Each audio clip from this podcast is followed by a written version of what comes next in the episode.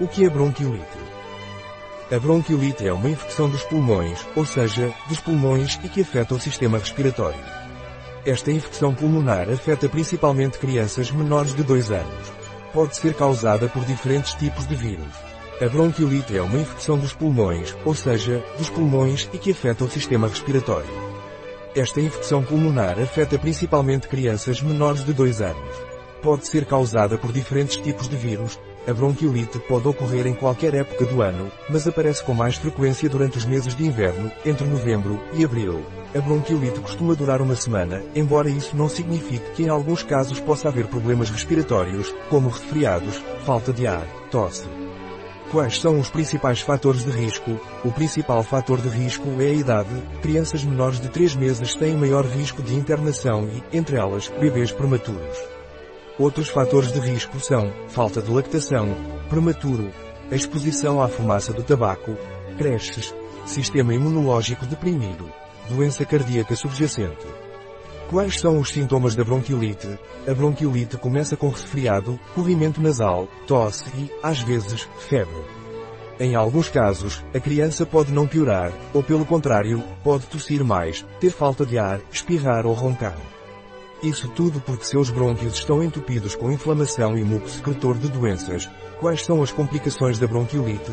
As complicações da bronquiolite podem ser múltiplas: lábios ou pele azulados, cianose, causada pela falta de oxigênio, apneia, ou pausa na respiração, mais comum em bebês prematuros e nos primeiros meses de vida, desidratação, baixos níveis de oxigênio e insuficiência respiratória. Quais são os sinais de alerta aos quais devo estar atento?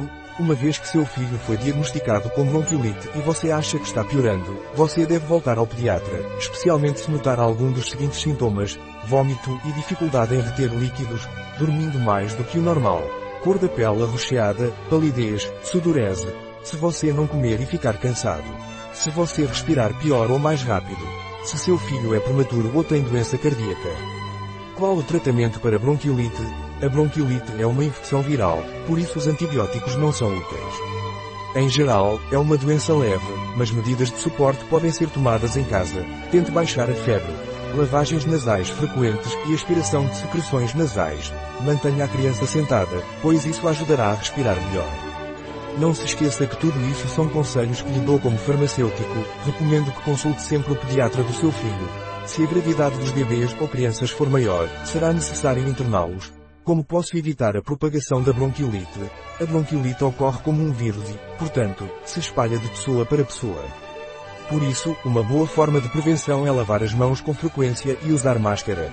Se você tem bronquiolite, não deve mexer na casa até que ela esteja curada, para evitar que ela se espalhe para outros bebês.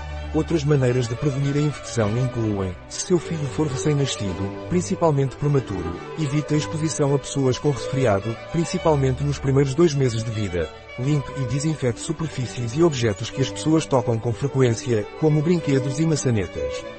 Isso é especialmente importante se um membro da família estiver em confinamento. Ao tossir, cubra a boca e o nariz com um lenço de papel. Em seguida, descarte o lenço e lave as mãos. Não compartilhe óculos com outras pessoas. Lave as mãos e as mãos do seu filho com frequência. Mantenha um desinfetante para as mãos à base de álcool à mão para você e seu filho quando estiver fora de casa. Amamente seu bebê, se possível.